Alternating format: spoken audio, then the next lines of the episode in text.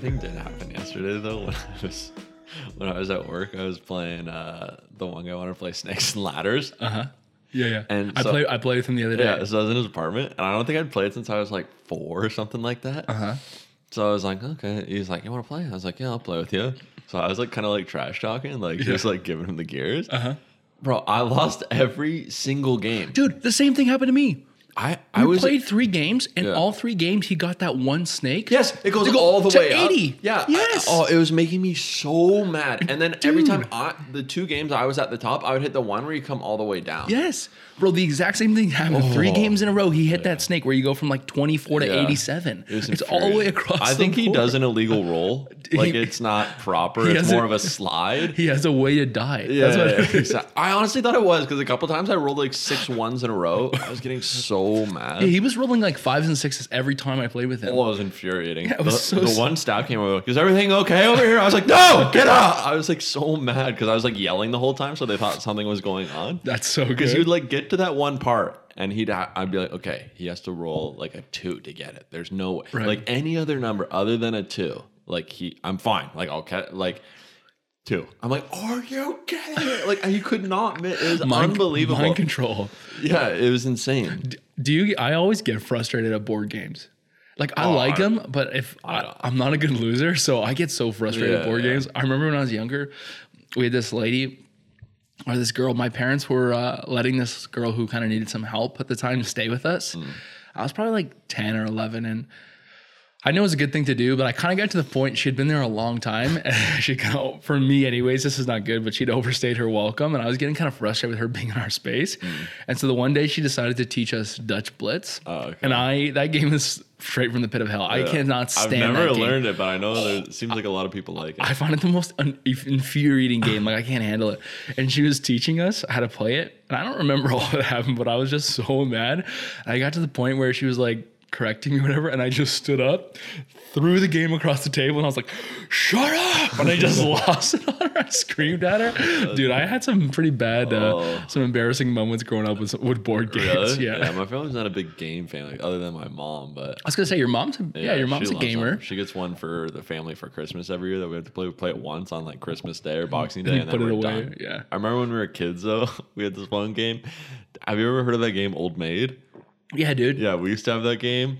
And I don't even remember like exactly how it was. I think it was like you would like hold your card so people couldn't see them, and then they would have to like pick a card, and you kind of like exchange cards, and then like at the end, whoever was left with the old maid, Right. like lost. Yeah, you had. To, didn't you have to trade and like get rid of the old maid? Yeah, like you. Well, like that's the thing is like you didn't want it, but you, you would hold your cards, and the people would pick it. So it would kind of be in the middle, That's and you'd be like hoping they would pick it. That's right. And then like they would take it. It's kind of like have you ever played Pit, you have to trade? Like, Oh, yeah, I've played it once wheat, or wheat, Barley, barley, and you're trying to get rid of the the pit. If you have the pit, you lose. Yeah, or- but I remember. So it was like me, Kayla, and Allison, and then like Allison's the youngest, so she was like maybe like four or five, and then I would have been like six or seven. Kayla was like eight or whatever, and so the old maid card had this like this tiny little um like crease on the top left corner. Okay. So like me and Kayla knew Oh, and Al which card it was Al every time. know? Yeah, she didn't know, but we could tell which old maid card because it had a mark on it. Right. So like every game, we would like she'd have two cards left and be like. "Ooh," We'd act like we're going to take it, and then we, and then we take the other one. Every game, she would be left with the old maid, and we'd be like, Oh, "Old maid, old maid," calling her old maid, and she would like cry and scream and throw things, and she like could not figure it out how every time we would never pick the old maid card. That's so It good. was like the funniest thing ever.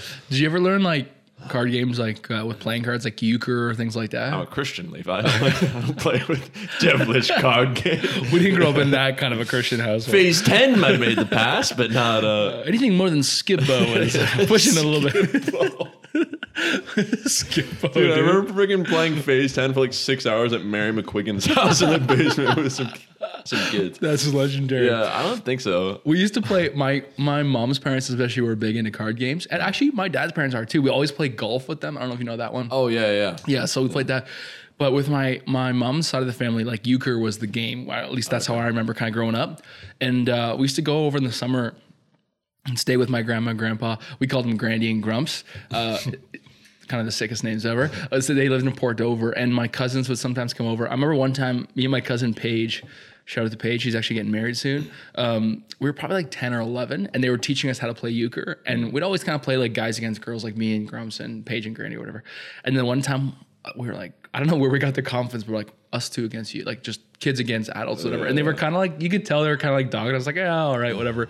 Dude, we euchred them. We cleaned the floor. They didn't score a point. Oh, yeah. dang. But I haven't played in like years. I don't even know if I know how to play anymore. Yeah. But euchre is a fun game. I th- the only game I really like is categories. I love categories. Yeah, and I used to be. I had it on my phone. I know you can do it, but I used to have be like addicted to Boggle.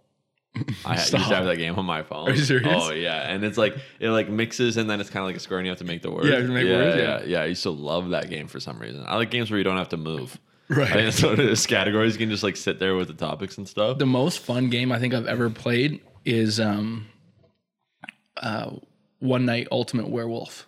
it's such a long name. I know. I've never heard it. Dude, it's the best. It's the best. It's it's kind of a card game, but not really. It's like uh, it's basically like an adult version of Mafia. Oh, I was you- gonna say everyone at college used to play that game when I was there, but I never. Dude, there's an app you can get that narrates like the nighttime Oh, on your phones, and then you kind of play it, and then you wake up and you try to figure out what happened. I played at my at my buddy's wedding, like a couple days before his wedding. No joke, we played for like five hours, and it was Really? it was intense and fun like the entire time. You got to get people who know what they're doing and like are into it. You kind of have to get in. It takes a couple rounds to sort of get into it, Yeah. but man, it was awesome. See, I like games that I don't mind games that like actually take like strategy Yeah. or take like thinking. Like even as simple as categories is, it still takes like thinking or like even Scrabble. I don't mind, but like I hate games with like snakes and snakes and ladders. It's just luck chance. It's just luck, but then that's the thing that bugs me is there'll be like some people that are like, "Oh, I'm really good at this game," like, and I'm like, can't- "You you can't." can't it's be good literally at you're it. just rolling a dice. It's there's no thought or like skill that could possibly go into it. Right. But then that happened where it's like they beat me every time. Have you And they're like, "I told you." I'm like, "Dude, it's literally luck. Like, there's no way." Have you ever been in one of those moments where you know something is about to like you're rolling a die or whatever, but you just have a feeling where you know you're about to win? Have you ever had that? I don't think so. Dude, I went through this stretch when I was younger. I was probably like teenager, like early teenager, like 12 to 14. Mm-hmm. I swear to you, I can't explain it. Every draw or thing that I was in, I just had an utmost confidence that I was going to Mm. Win. win. And I did. Yeah, Dude, I went through a stage where I would manifestation. I don't know what it was. Bro, when I was at camp as a teenager, I got uh, my name entered in this draw to win a, a brand new iPad. And It was when Mm. iPads were pretty new. It was like a pretty big deal. Yeah. And they're at the front picking the names. And I'm, I don't know why. I had this utter calm and peace. I was like, it's going to be my name. I knew it. I Mm. Yeah. just had it like without a shadow of doubt. I was like, they're going to call my name. There was like eight people in the draw. Sure enough. They called my name. Yeah, and like a bunch of stuff happened Yeah, like that like- where I was just I don't I don't can't explain it. Yeah. I was just utterly confident like I'm gonna win this draw. That actually did happen. That did happen to me now that you mentioned that because it was, but it was like the only time I really felt like that. Whereas when I was working at uh, Napa, Gallagher Auto Parts here in St. Thomas for all your auto part needs. Mm. Shout out Um, Napa. Yeah, but like my boss, who's the best boss I ever had, Ray, he um he would do like a huge Christmas party for like all the employees. So he would do like um they would do like a poker tournament and the winner like got a thousand dollar cash prize or like one year he sent him to like Vegas like a weekend trip to Vegas wow. he'd give like flat screens all this stuff and then they would do like a thousand they would do like a um, elimination draw with like names. So it'd be like okay if you get picked like six if you're the sixth last you get an ipad. Fifth last like this. And then the first you got a thousand dollar cash prize. Sick. and like we knew before going in and i like told all my family i was still living at home at the time and i was like i'm gonna win the thousand dollars. I was like i'm gonna i'm gonna win the thousand dollars. And there was like they would like they would like team up with a couple other like napas around the area. So there's Okay. probably like 40 people there that Uh-huh. like it was being drawn from and I was like, I'm gonna win. I'm gonna win. I just like felt like I was gonna win the thousand dollar cash prize. And then I got home later that night, and everyone came home, and I just had like they had the thousand dollars like all taped together, like in a big like circle, like when you win it. Okay. So I just like they came home, and I just had it like around my neck, like a thousand dollars and hundred dollar bills. Like, no way, you did not actually win. You did not. I was like, I told you, I was gonna win. Called it. But yeah, that's the only thing where I was like, and I wasn't even like joking. Like I was just- like, you did- yeah, it's kind of like what you're saying, where I just felt it. you just felt kind it of in my bones. vision into the, the that's so Raven moment. Like, Yeah, I know exactly. exactly. Did you ever used to do that when you were a kid, like with shows like That's So Raven, where you like try to do the thing, like you would like think you could make yourself like see a vision? Yeah, you just like really focus hard. Yeah, yeah, exactly. You think that's good, bro? Uh, the place where we work, we got a five dollar Tim card last year. Oh yeah, that's true. I think we got true. one the year before too. Yeah, Yeah, they might have upped it to seven dollars this Se- year. Seven fifty. Yeah, we get nothing. Even my sister like, we got a thousand dollar Christmas bond. They work at some like random business. I'm like, I am taking care of human lives. I get a five dollar Tim card. That's what happens when it's like a non-for-profit, non-for-profit government funded. yeah. Unbelievable. Yeah. Freaking charities. Although the, the church has been very good to me, so That's good. Yeah, Yeah, yeah. we What's the old something. joke? It takes four guys to carry out your pay on a Sunday. Is the offering the offering plates? well, not that good to me, Yeah. but yeah.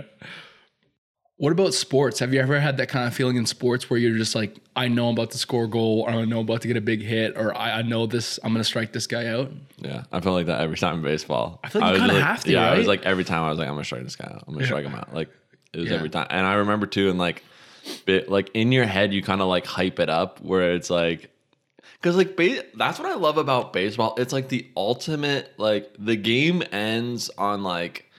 There's like not a timer. Not a timer, right. So it's not like it's not like a team's like holding the ball and like letting the clock run down. Like for me, in like all the sports, I for me personally, I don't think there's like a, a greater moment than like the World Series in like the final pitch.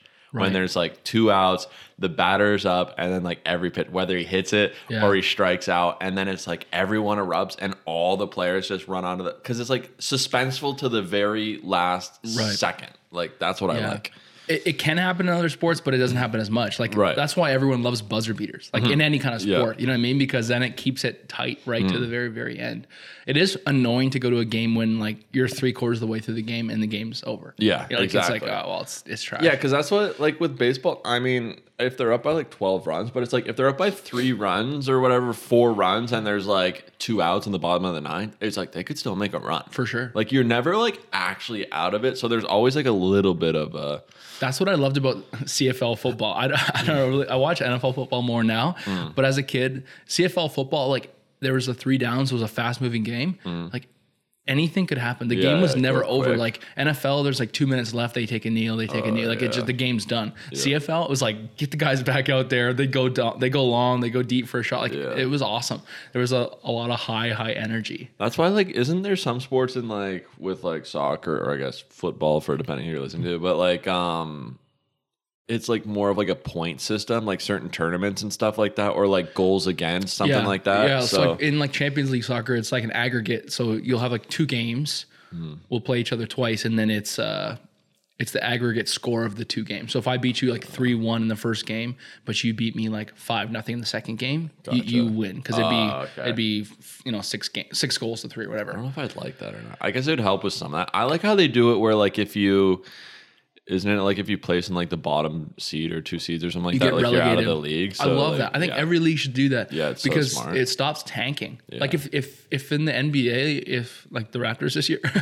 they're terrible. Yeah. But it's like if if you're like, oh, we're just gonna call it in halfway through the season, you know, Mm. Minnesota or Detroit or Houston, we're just gonna call it this year and try to get the number one draft pick. It's like Mm. no, you're out, the bottom three out of the league. Yeah, I feel like basketball is like almost the worst for it because like kids can come like right at well now they have to do like a year of college right, but it, Year of something. It doesn't have to be college, right, but yeah, yeah. be But it's like like you can make like an immediate impact at like 18 or 19, so Yeah. it's like more of a temptation. Whereas like baseball, it's like no one no one knows like oh who's drafted like uh, fifth overall in the 2019 draft. Like you know what I mean? so it takes true. so long, and you got to go through Double A and Triple A. I mean, there's like the rare like uh, Mike Trout or like uh, Bryce Harper that come into the league at like 19. I think they were 18. But but even like- then, basketball is only five guys on the court. Like one guy in basketball can completely lift the team. Like Yeah. you put LeBron goes to back to the Cavs and they go from like a terrible team to a, con, a, a you know a championship contending team mm. just because LeBron's there.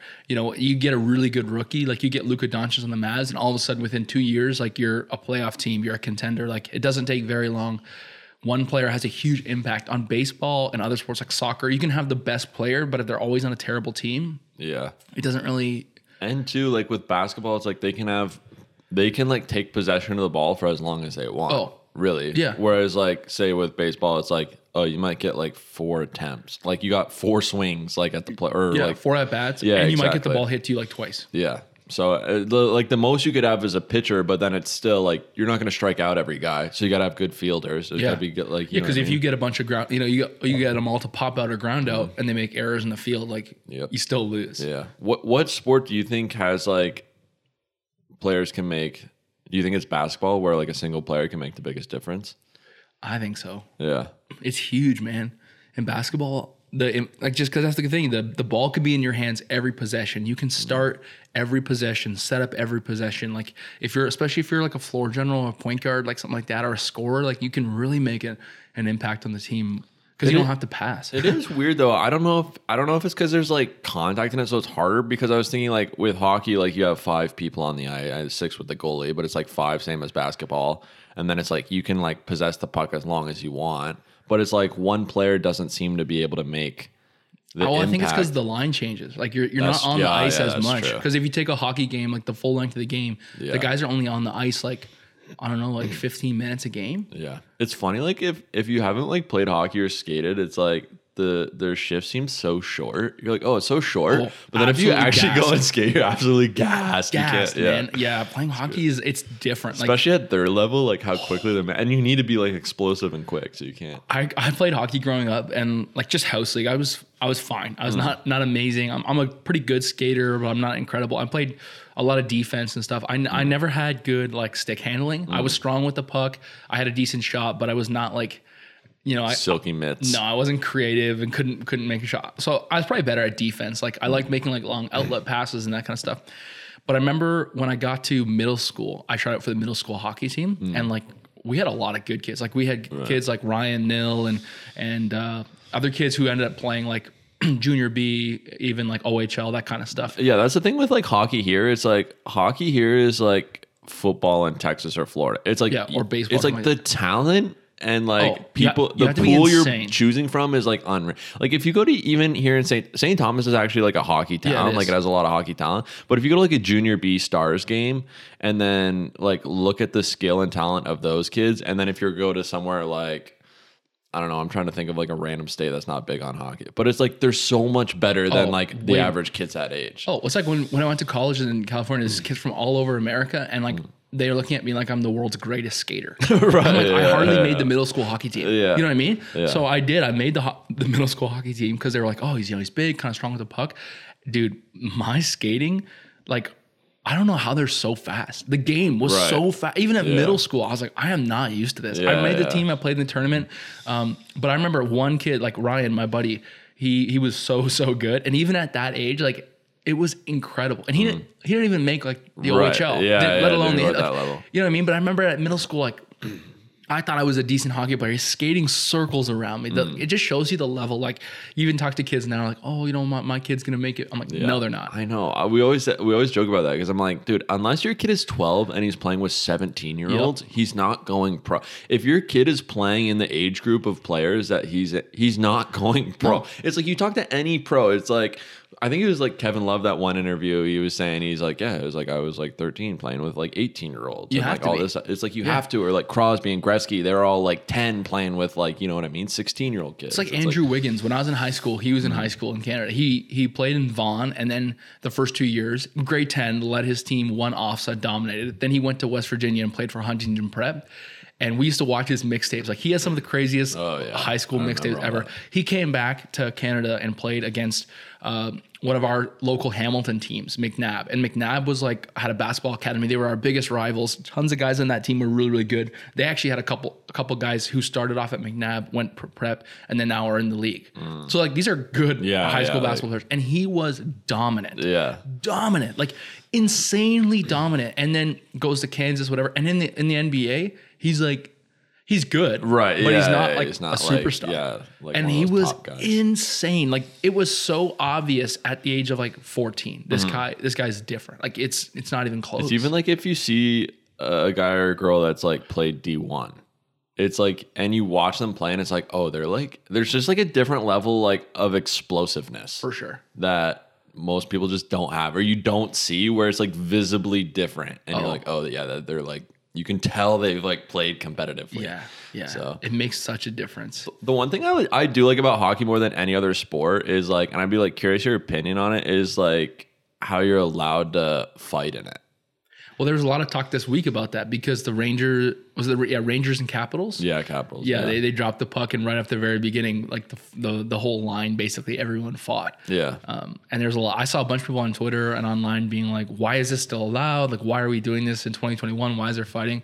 Personally, I love it. I think Yeah. we should never get rid of it. Oh, 100%. It's part of the game. Huge. And it's also like it actually makes the game safer because that's the whole reason fighting exists or like the enforcers or like I know a lot of like actual enforcers don't like the term goon, but it's like it, it eh, like if if someone goes out, it started like back in the day with like Bobby Orr or like Wayne. I think it started with Wayne Gretzky, but Gretzky because they were saying like Gretzky had was it McSorley on his team? Yeah, I think so. He Yeah. literally just was on his team to protect Gretzky because Gretzky was not a fighter. Yeah, but like you have a guy like Bobby Orr, and like everyone's just taking out his knees. Yeah. Like they're slashing, they're hacking him, his, and then he can't play. His knees are done. But if you have a big guy, you give him a slash on the knee, and then you know you're going to get your face punched in, or you're going to have guys targeting you for the next four shifts. You're going to think twice before you do it. So it kind of like saves guys like that because it would like allow Gretzky to get in a corner and have that split second before no one's going to hit him from behind or do a dirty shot. I also like it because it's kind of like the old thing where it's like, you know, it's kind of like you'll see two guys fighting and they get up like, all right, good fight, and Right. it's, it's over. Exactly. The beef is done, and that's one thing I don't like about a lot of other sports is like they have this beef on the court and they're like you're they're jawing at each other, they're chirping at each other, they're going at it, and then they take it to, after the game, they take it to Twitter, and then they're on a podcast ripping each other, whatever. You don't see that from hockey players. Mm. Right. Hockey players have like respect for each other. They talk highly of each other. They settle it. Yeah. They settle it on like even some of the biggest hockey players who don't get along. There's no like beef or drama. I, I just like that about hockey. Like the biggest hockey player in the world, like Sidney Crosby, he has no following, doesn't draw attention. Like, Like, the most humble guy. humble guy. You just deal with your business on your ice. It kind of settles it. Like, okay, you have beef. Let's let's settle it right now. Yeah, because that's the thing is too. It's like it's a mutual thing because like you Yeah. have to like drop your gloves. So it's like you're both acknowledging like, okay, we're doing this. And like a lot of the guys, uh, they, you don't see it as much now, but like back in the day with I think it was like Ty Domi started it where like you take off your helmet, helmet like off. the guys take their helmets Yeah. off, so you're not busting up your hands. Yeah. but it's like. And like same thing, like that's actually safer than just like throwing wild punches and a there's a big group of people and you're throwing wild punches like you see a lot in like Yeah. the NBA or even like baseball players charging the mound and like bench brawls and that kind of thing. Yeah. So And I think it's it is such an integral part of the game because it's a momentum shifter. Like Mm-hmm. we've all seen if you've watched any hockey, you've seen a game where like late in the second period you're down two goals, you know, you're kind of getting roughed around and a guy on your team drops the gloves with someone and it's a complete momentum shift. Like Mm-hmm. the whole game you, you rally your team, you energize your team and the entire game is shifted by someone being willing to say like no, we're fighting for this thing.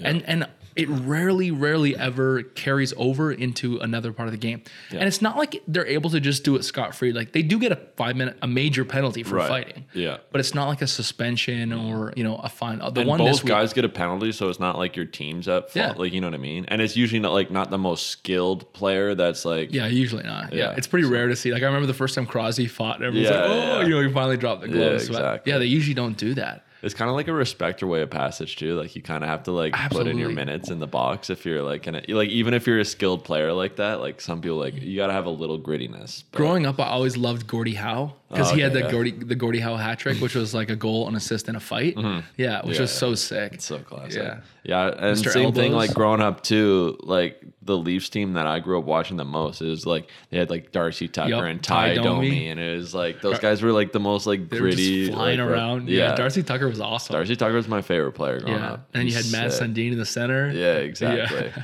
Yeah, Bryan McCabe. Remember Bryan McCabe? Oh yeah, Bryan McCabe. Uh, who was they had Curtis Joseph in net. Yeah, Cujo. Yep. I remember watching Cujo when he was like really young because we had the growing up. We used to have the Hamilton Bulldogs, which was the AHL, like the farm system uh, for the Montreal Canadiens. Mm. Oh, okay. And then we'd watch like some of the guys growing up, like with the Marlies, come play the Bulldogs. We'd always go to Bulldogs games, and then. Uh, They'd have the best cheers. It was like, "Who let the dogs out?" Oh, okay. Who? And then I remember watching um, Carey Price when he was Oh, really okay. young. Carey Price Yeah, and PK yeah. Subban both played in Hamilton because they were uh, from the with the Canadiens farm system. So watching them like it was super super cool because it's so easy to get tickets. You go right, Right. behind the ice and watch these like incredible players like in their first couple of years Yeah. before they got to the league or or yeah, it was awesome. That's what I always loved too, like about the London Knights, because it's like in the OHL, you could like always like I remember watching Stamkos play when he was with Sarnia and like seeing Marner and those guys. Taylor Hall and, with like, Windsor. Shanahan. Like I, I didn't watch him play, but like he was with the Knight. Yeah. it's like It is so cool. Same thing though. There used to be like I remember there was so because it used to they used to play in that building like across from Costco, Right. like in there. So like that's where I grew up watching them play. And there used to be like so like there'd be like five six fights a game because same thing. There's like a lot of players there who like were good, but like they knew they weren't going pro, Yeah. so they would just like fight a lot and stuff. But now I think in the OHL and like uh younger games you get you do get like a game suspension. Yeah, I think so if you fight, they're trying to prevent it as much. But Yeah. I hope it doesn't go to that in the NHL. Me neither. I, I feel like it's one of those things that if you are Canadian and you grew up around the sport, you you kind of just understand the importance of it, and it, Yeah. to take it away would really mess with, like, in my opinion, like the sanctity of the game. I don't. There's something so special about it it. would, it would make it more dangerous because players are going to be taking dirty shots, and then there's no repercussions for them. I totally agree. Yeah, So it's just a league coming. I just like it.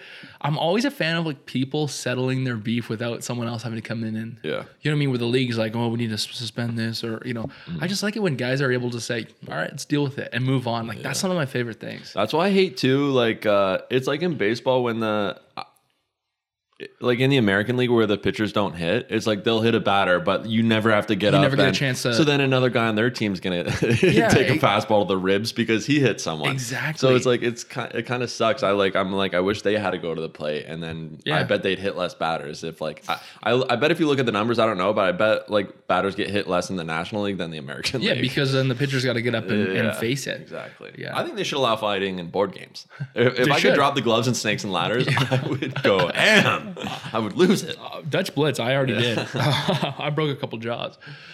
Do you ever you ever been to a game where like there was one big moment that like changed the course like a sporting game you, you watched and like one moment changed the course of a game?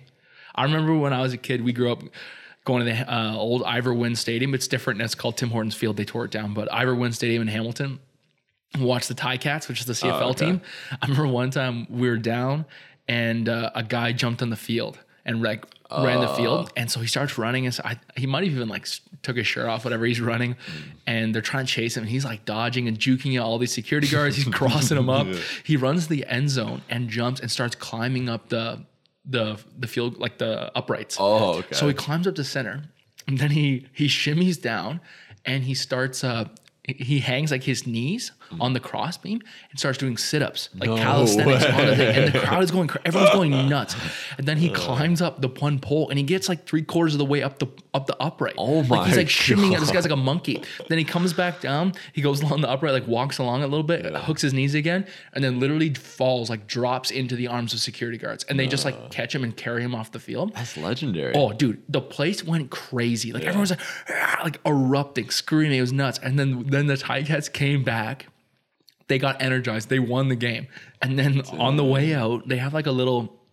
You used to see it like underneath the bleachers. There was like a little prison, like a little jail Oh, for guys who would do that kind of stuff. Yeah. And they would just hold them there at the facility. and so as they're going out, everyone's walking by this like chain linked little like prison cell thing. props. And oh, people are shaking like, ah, yeah, man, you're the reason we won. They're going off like game changer. People were freaking out, and he was like, wow, he was all hyped That's up. so I'm like, that is awesome. Yeah. Such a sick moment. Uh, the main one I remember, it wasn't necessarily like by a fan, but I was just like when I was at that Jays game with the Bautista bat flip, So sick. and like all that stuff happened, and like fans were throwing everything onto the field when there's that bad call, and it was just like raining like beer and like freaking bags and garbage, and it was kind of a bad look for the the fans, Sure. but like it was just crazy being there, and then Bautista hit that friggin' bomb to That's left so field. sick. There's like- there's almost nothing better than that experience of being with like a ton of fans and just losing it when your team wins. Like I know that's honestly like that. That was one of the greatest experiences of my life, and I oh. like forever will be. Oh. Yeah. Like just that moment, so so because like only like me and like forty eight thousand people we're there. were there. Like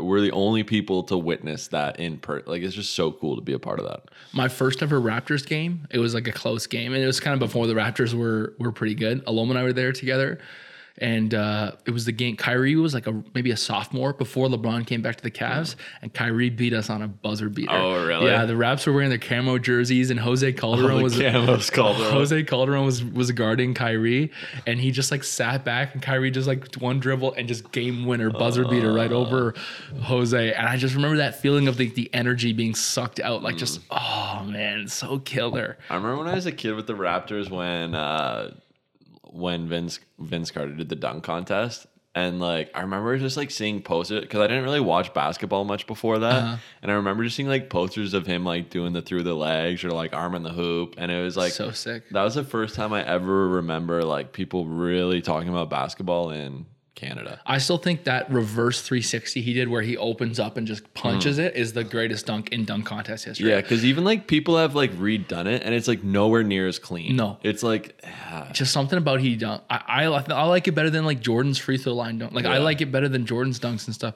And two, I think the if you watch on YouTube, like the announcers, like in hear Shaq, where he's like, "It's over." yeah, And yeah. then, like, His little camcorder yeah, thing, like yeah, and then they hear the guys like, "You win, you win." Yeah, They're just going It's off. so yeah, that's so like that's like one that no one will debate is like that Vince Carter's the greatest dunker of all time, especially in game dunker. Of in the all time. Olympics when he jumped over that seven foot two guy, the dunker around the world. is so sick. I was watching on YouTube not that long ago, like uh it was like a remix or like of all of his like best like in-game dunks. It's Mm-hmm. like absurd, like that he was pulling all of those out in games. Nuts. It was like those. It was like that one or two seasons that uh Blake Griffin had for the Clippers, Oh, when he dunked was on like, Mozgov and Pau Gasol, yeah, yeah. that was the most Disgusting. one of my favorite dunks when I was younger watching was the Dwyane Wade on Varejao. Yes. That was like one of my favorite dunks I'd ever oh witnessed. yeah, he bodied him. And that one, and then the Baron Davis on the AK forty seven guy. Yep. Oh, and he like lifts Kirilenko, his jersey up. yeah. I remember that so clearly. so disrespectful. yeah. Remember the dunk that LeBron had on the Heat over Jason Terry? Oh, yeah, oh, that one was That bad. was so. It was it looked like he actually hurt him. Yeah, like, it was just like knocked him out of the way and just oh, I love that one too. Remember the Gerald Green one where he caught it on a Oh, alley oop and windmill. that's one of the better end game dunks I've ever seen. That was insane. Yeah. I remember watching that as a kid. I was like, oh Can't my, imagine like dunking and like looking down at the rim. it's insane. Like that would be the greatest feeling ever. I've ever been dunked on? Almost. Almost in an intramural game. And it was my roommate too, who like played on the team. Oh yeah, I know exactly. But the talking one year he wasn't playing and he was coming down and it was like a fast break and it was just me.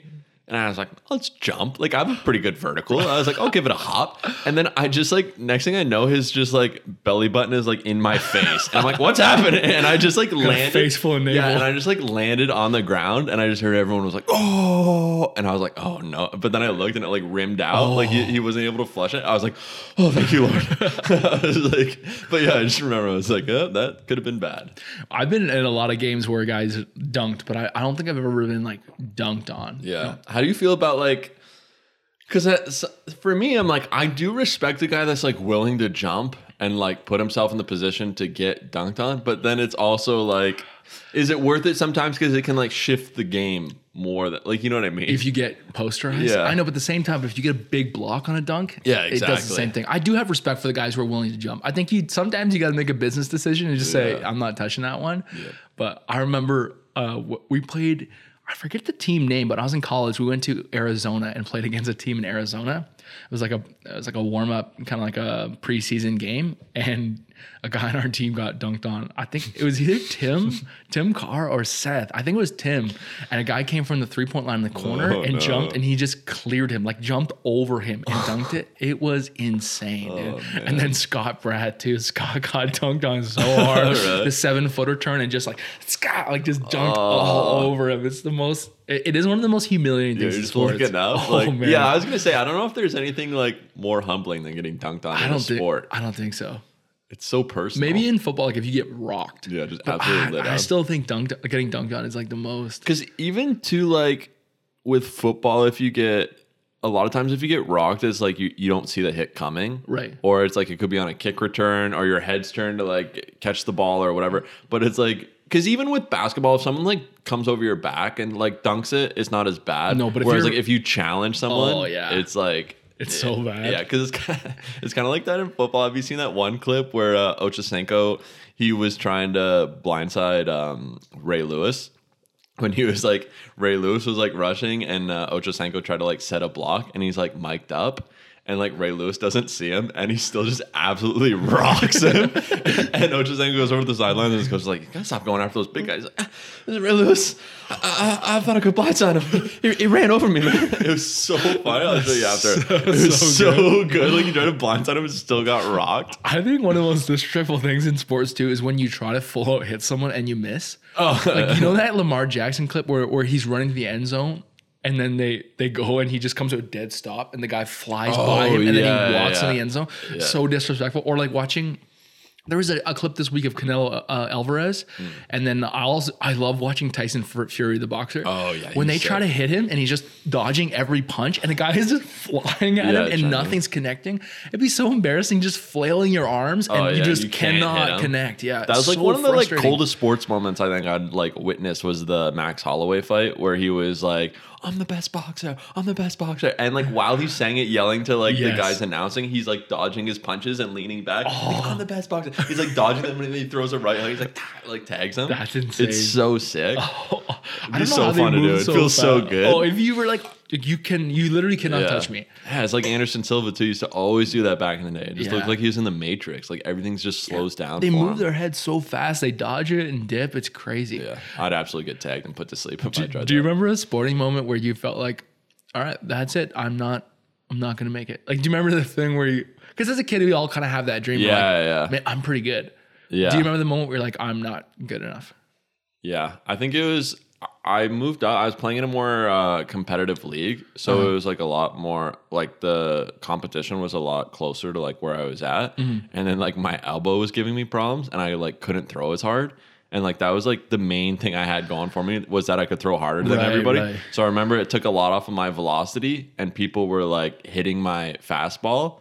And then as soon as people were hitting my fastball, I was like, ah, I got it. That's all I got. Yeah, because like I could throw like a curveball or changeup, but it was basically like Just a set I'd be like up 0 and 2 in the count, and I'm like, just try it just for like a practice. Right. Like, see if I got it. You know what I mean? I might get him to chase. yeah. And then I just like throw another fastball and strike him out. But as soon as people started like hitting my fastball and I like lost that velocity, then I was like, well, that's it. I remember this wasn't like I already knew at this point that I wasn't like going anywhere. But I remember when I played college ball, it was my senior year, and it was actually senior night. So it was like my last big home game. You know, they give you the presentation, and coach comes out, take the pictures with you. They give me like a ball that has like your career stats on it and everything like that. So it was cool. Everyone's there, everyone's cheering, and then uh, we played against Bethesda. And I, I, I, since high school, my go-to move is a I'm in the depending if you're looking at the now, I'm in the left block, back to the basket, one dribble, two dribble, fake over my right shoulder, turn over my left shoulder, baby hook shot. Like we used to. It's unblockable. I've tried to stop it before in pickup games. I can't stop it. I thought it was unblockable. so that was my go-to move. We'd always start off the game in high low post. My buddy Amon, shout out, he would high post, low post. They'd go first thing into the him in the high post. I'd slide into the block. He'd give me the ball in the low post, turn, fade, left hand over the left shoulder hook shot. We'd start every game like that in college. And it was like kind of my go-to move. Like I just I don't know why. I practiced it so many times in my driveway as a kid, as a teenager. That was my go-to shot. But uh, I remember we were playing senior night, and this guy for Bethesda I was guarding, he was like six seven, six eight, which I guarded guys that tall a lot, Hmm. but he was so springy, like just so bouncy. And usually, like you said, it was the shot that I could shoot and not get blocked. I could get my Hmm. you can body, get it off quick too. yeah, and I can get my body into him and get my arm high enough that it kind of flips over to the guy. Well, he would just take a s- like a, maybe a half step off me and jump straight up. Mm. Dude, he blocked no joke. volleyball Senior spike. night, he blocked that shot like six times. Oh, like man. so embarrassing. I Yeah, turn over my my hook shot, I throw it up, and he just catches it. Oh, Did you I- try a fake? I wonder what would happen if you pump faked. well, I, I did. I of Yeah, figured it out, but then I just kind of stopped shooting. I just remember that feeling exactly. that night being like, It wouldn't really be as effective either, because then they could send help if you wanted if you faked it or whatever. Or like you know yeah. what I mean. But I too, think too with the fake, you got to hit a couple because then they bite on them, and then Yeah, you can like step up and under That's or true. turn over your other shoulder. But I just remember being so humiliated that night. Like, I'm like, that's it. That's my that's my thing. That's and, your send off. and he knows how to do. Oh yeah, it was my senior night too. I'm like, Yeah, yeah. well, there it It's is. the final chapter. Put a nice close to it. I remember too my uh, my senior year. I never used to shoot threes because I was just always a big guy. So like, go down low, go down low. Right. In preseason, I started shooting threes, and coach was like, coach was like, hey, you know, he used to call me Strauss, Le- like the jeans, like Levi Strauss. Oh, He's like, hey Strauss, I think I think you can start shooting him. He's like, I'm giving you the green light. So we had a preseason game at home. First quarter, I flash out to three point line, I knock it down, and I'm like, oh, this year is gonna be different. All the fans are like, oh, because they're not used to seeing me shoot them. We get in the first couple of games, and I'm like 0 for 8 Yeah. coach is like, all right, maybe yellow light, you know? Yeah, like, yeah, all right. right. So I didn't shoot him for a long time. And then we were in we were in Portland playing against uh New Hope Christian. And uh we're in the fourth quarter and it was like a close game. And I set a screen, pick and pop, get the ball. Knock down a three. Oh, no. Couple plays later, same thing. Fourth quarter, a couple minutes left. Set the screen, roll out, knock down a three, and I was like, oh! It was the only game really ever in my whole career where I really hit a couple threes, and then I'm like, I need the game tape for that. Yeah, that's so good though. You have to have that mindset with stuff. I mean, I think like everything in life, but I remember just like the confidence of like it's not like that you don't care, but it's just like whether I miss or make it, I'm just gonna keep shooting. Yeah. And that's where I think like with Curry and like the Warriors allowing him to do that and just take all those attempts. Yeah. Because I remember watching basketball before and I was like, if somebody missed like two or three, like they're not getting the ball shooting. again. Yeah. It's like you're not shooting again. Yeah. And it's like you kind of have to like live or die by it. Because I even remember when I was younger, like uh, we'd go to the states and I'd play with my cousins and stuff, and they're always older than me, and I'd like look up to them, and I'd go play basketball with them, and I'd I could like shoot okay, but I get so nervous when I would play with like them and all their friends because I'm like, oh, I don't want to miss, I don't want to miss, they won't pass me the ball can't. again, they won't, and then you like miss everything. Oh, yeah. And now it's like if I play like I I could care less, like uh, I'll take the ball if you don't give it, you know what I mean? I, I'll just keep shooting, and I shoot so much better now. It's you like so much easier. that mentality. That's Yeah. why I think so many athletes come across as, and maybe rightfully so, but like super cocky Mm. because they have to. They know to be successful in what they do, they have to have a mentality where it's like, I missed the last ten shots, but I'm going to shoot this one with the same confidence as I Mm. did the last ones. That's what I always think is funny too, because it's like some people, like I have some friends that will like make fun of me because it's like, like you and I are both very competitive, and it's like if I lose at something, it's like it's not that I'm like making excuses, but I'm like trying to figure out why I lost. Right. You know what I mean? Uh-huh. Because it's like, because that's my thing. I'm not just gonna be like, oh, I lost. They're better than me. It's like, what mm-hmm. did I do, What did I do wrong? wrong? Yeah. So it's like I'm not coming up with excuses, but I'm like legitimately like trying to figure out Reasons. the reason Yeah. why I lost. But then it comes across as excuses. Right. But I'm like, no, there's like there's got to be a reason why I lost. Sure. I can't like accept that. I mean, if there's certain sport, but I'm like.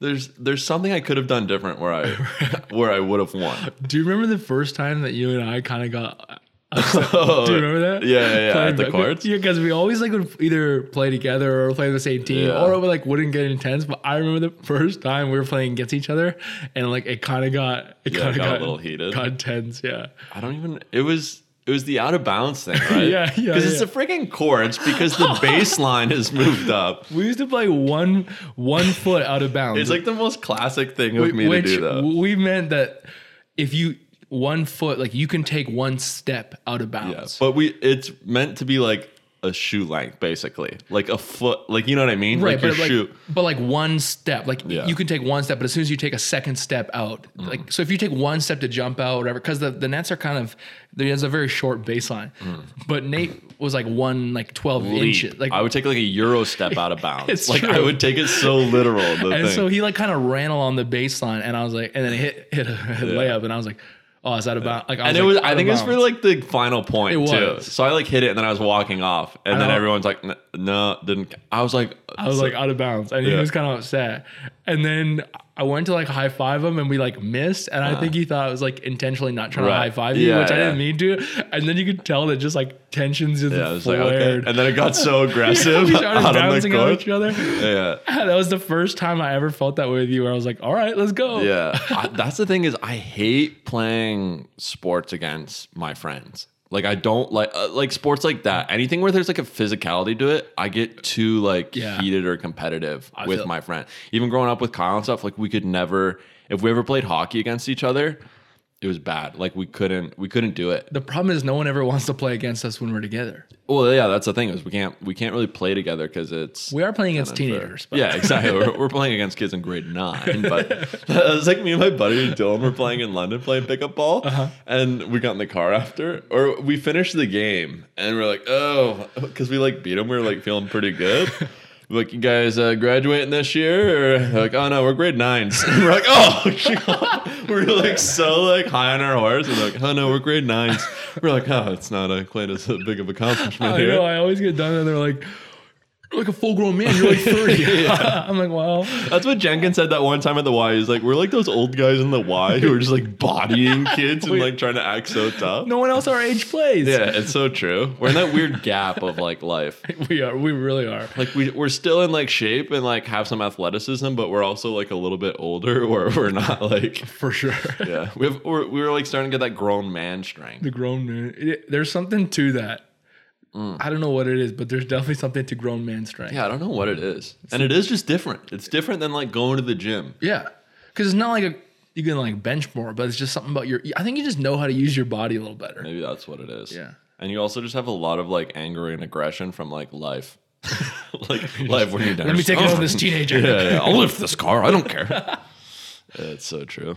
I, it's just like I can't imagine though, like never because we've obviously talked a lot about sports in this podcast. So if people don't play sports, they're like gonna be like They're, tuning not, out. they're already not listening. Yeah, but I'm like, I can't imagine a life where I didn't grow up playing sports. Like some people are like, oh, I just never played sports, wasn't into it. I'm like, what do you mean? Yeah, I, can, I, I cannot fathom not being into it. Like, how can you not like it? That was my entire life. I mean, it's still a huge part of my life, but like growing up, it, it was literally sports was all I thought about, all I watched, all I cared about. Even when people are like, "Oh, I watched like this cartoon," I'm like, from the, once I turned like eight or nine, I didn't watch cartoons. I only watched like Sports Center and like actual sports. Same. That was it. My first email address was eat, sleep, play hockey at, at live.ca. Mine was Nate Stone MVP.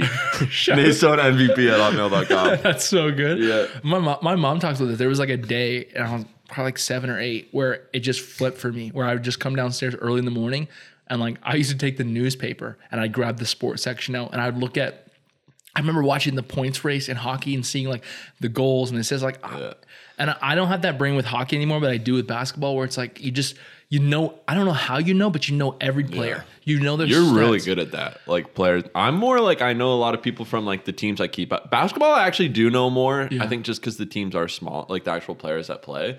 But like you know a lot. Like It just flipped for me where it's like all of a sudden that's what I cared about so much. I just would wake up and I was like an old man at the age of nine, Yeah, like, you know, eating my oatmeal smoking and pipe and reading the paper. reading the sports section. But I just, Yeah. I just loved it. I Yeah, don't it know just why. consumed your life. Yeah, I remember too in the part. backyard having we like my dad made me like this huge net that went across fence to fence so I could like hit the tee into it and all that Oh, stuff. And. I'd be like out there all summer. Didn't help my hitting at all, but that's okay. My dad always used to build a backyard ice rink every summer. Oh, we'd that's bring friends home from school in the afternoons, and like after school, we'd skate and play hockey. All the t- it was sick because the snow would build up on our neighbors. So like I'd shoot against our neighbors' kind of fence, and sometimes I'd shoot over and go in their yard. Oh, yeah. But the snow would build up so much that it would be the same height as like the five foot fence, and then I'd Mm. build up the snow it. like steps. And then, dude, when sometimes when we were when we were uh, flooding the rink, you put a little ice on the snow on your neighbors, and we could skate into the neighbors' yard, like on the snow. Sick. So we'd fl- throw the puck over, and we'd literally skate into the neighbor's yard on the snow, grab the the puck, and then keep going. Man, we played so much as kids. That's so good. I forgot about that, like hopping the fence as a kid to get balls out of your neighbor's yard. Oh, yeah. I remember so vividly too, always landing it because like you'd always be like barefoot in the yard, like in the summer, whether Yep. you're playing like volleyball or like throwing the ball or whatever, Uh-huh. and like you hop the fence and you land on one of those little like cactus plant thing, like those little cactus weeds. Yes, in the grass. Oh, we get so many of those around here. It was Oh. so annoying. I hate that. What uh, I was gonna ask you, what for sports growing up? Because I'm thinking about making making a change. Even though I don't play sports, I need like a. You know how you have like your number, Yeah. like it's like oh your number. Sure. Did you have the same one in like high school and college, or No. and what was it? Uh, so I didn't have the same one in high school and college just because it wasn't available. Oh, okay. So I always like when I was a kid, I liked the number 15 and three. But I was also the biggest kid, so I always had to have the biggest jersey. Right. So I always didn't like didn't have the best choice of and they'd always like usually go in numerical order yeah, of so like the size. Huge number. So high school I wore 35, which was Okay. Hmm. kind of like 15 and 3 together.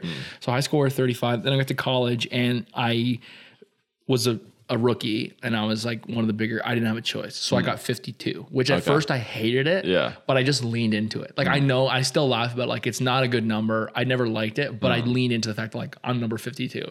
You never see Hmm. Right. someone who's good who wears 52. Yeah, yeah, yeah. Um, but I just kind of leaned into. it. I'm like, you know what? And my next year, I could have switched because I had more like seniority. I started to become one of the captains. But I was like, you know what? I'm 52. Yeah, I'm just leaning into like that's who I am. So for the most part, like when I was young, I was like three and 15.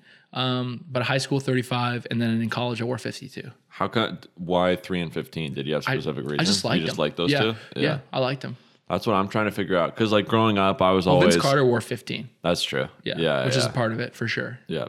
It's a good number too. Yeah. I like three a lot. That's what I was thinking about switching mine too for mine. It's Yeah. mainly for my player in the show. Yeah, Because I'm like trying to play around with different show. numbers. 'Cause Yeah. you were yeah. always 75. I was always 75. When I was younger, it was always because you couldn't do like, when I was younger, they didn't let you do like custom numbers. So this then it when was you were like, playing video games or real baseball. no, real baseball. Okay, okay. Yeah, they wouldn't let you do like custom numbers. So it was like same thing. Like you'd have say if you had like 15 guys on the team, it'd be like one through 15. different sizes. Yeah. And I was always seven. Like seven was my favorite number because Okay. like seven was like lucky. It was the number of perfection. I just like seven. Nailed it. Gary Roberts was seven. I Yep. thought he was the like players like that. So I was always seven. And then it was like it became too much where like seven was like everyone wanted number seven. Got it. So I was like, I kind of wanted something different. And then I got a little bit older and it was like you ordered your jerseys like in the league so, you you, could have whatever number. you wanted Yeah. and size and stuff. And I remember at the time, I don't even know why my favorite player, his name was Francisco Rodriguez. Yeah. And K Rod, they called him. Yep. And he wore number 75. And I just liked him because I always like pitchers who like threw hard and like were just like strikeout guys, mm-hmm. like threw strikeouts. So I really liked him. And he wore number 75. And like no one wears number 75 in baseball. No, yeah. It's like such a random number. And I'm also like like numbers. So then it's kind of cool because I'm like, oh, my birthday's like the seventh month on the fifth day. Yep. And then seven, it still has seven in it. Seven's lucky. There's five people in my family. So it's kind of like brings luck to all five people in my family, like that type of thing. Yeah. But now I'm like, I don't know, because 75, it's like, I kind of like a one digit number. Yeah, I like a one digit number too. That's why for, for me, if I'm going to one digit number, it's always been three. Yeah. That's, I don't know why. That's what's on my guy right now. I was thinking two or three. Yeah, I I like three better than two for me. Mm-hmm. Didn't uh, who used to wear two on the? He was a second baseman on the Jays. Oh, Aaron Hill. Aaron Hill. Yeah, I was gonna say Hall, but yeah. Aaron yeah, Hill. Aaron Yeah. Hill. The double master. He used to hit doubles all day. All the time, yeah. so many Yeah. doubles in that gap in Rogers Center. Yeah, I remember I was, that was like when I was a big. Then we had Alex Rios. Rios wore 15 too, Yeah, and I used 15. to love Alex Rios. Yeah. I don't know why. I used, I used to, to love his swing. He had the big sweeping yeah, he was swing. so tall. Yeah, and but then when he would connect and hit a bomb, it was like nice. And then him and Vernon Wells on the outfield, Oh, Gold yeah. Glover. Yeah, that was like the for me. That was like the glory. When I think back of like a kid watching the Jays, that's a team I think of. Like Lyle Overbay at first. Remember Rajai Davis? He'd play in left or like So pinch. Run. He'd So steal, he'd steal third more than most guys would steal second. Do you Remember Marco Scutaro? Yeah, I remember him. Too. So sick. Yeah, he was just the ultimate utility guy. yeah, he was good. was- Scott Rolen at third. I love Scott Rolen because he would sprint the bases when he hit a home run. Right. Hit a Yeah, home yeah, run and then just sprint. take off full speed. Like Yeah. most guys would jog or trot, and he would just fly. you know who I hated though was Lyle Overbay. yeah, I didn't like I him. always didn't- hated him. He was a first baseman. yeah. yeah. Who, who was their catcher at the time? Because that was before Russell Martin. Yeah, it was before Russell Martin. Oh, we used to have Molina, Jose Molina, for a bit. Yeah, we had him for a bit. There's someone else I'm trying to think of is. though. Before Molina, even. I, Yeah, who, yeah, who was catching like Roy Halladay at the time? Yeah, that's what I'm trying to think. And then we had AJ Burnett. yeah, I really liked AJ That was Burnett. that was a sick one too. Same thing because he had, he'd throw like I think he threw like 98, Yeah. 97, 98.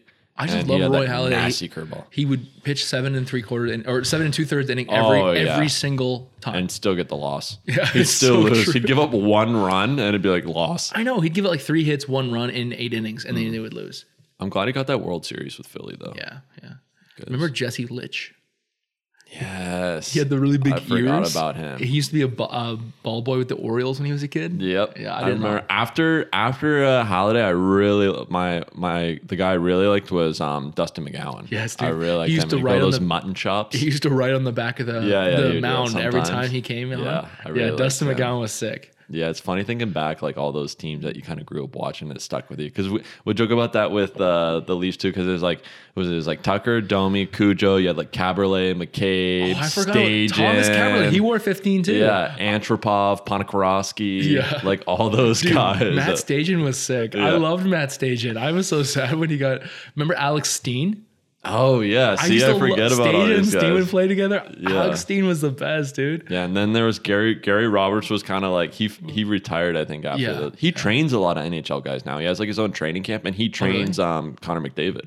Really? That's it. Yeah, he's his trainer. I just remember the the the backcourt combo of uh, Thomas Kaberle and Bryan McCabe was so Oh, nasty. Yeah, yeah, Yeah. And I remember too when they drafted Luke Schenn, and Yep. then he was like supposed to be like our savior, And he wasn't. And he was just terrible. He wasn't very good. Yeah. Because didn't he have brothers who played? Yeah, he has a brother, and I think his brother's better than him. Yeah, Braden or something like that. I Yeah, think. Yeah, so Braden or Brendan or something like that. Something. Yeah. Yeah, Yeah, it is cool how like those kind of names bring back that era of nostalgia. Mm-hmm. Like I don't know, just something about that team. I feel that way about the Raptors championship team. Like just something about like Siakam, VanVleet, like those kind of guys, even though they're trash right now. Yeah. I just love that team, like the dynamic of that team. Yeah, they kind of like live with you forever. Yeah, I mean it's not as good as uh, Bargnani, Yeah, Primo Pasta and Sauce.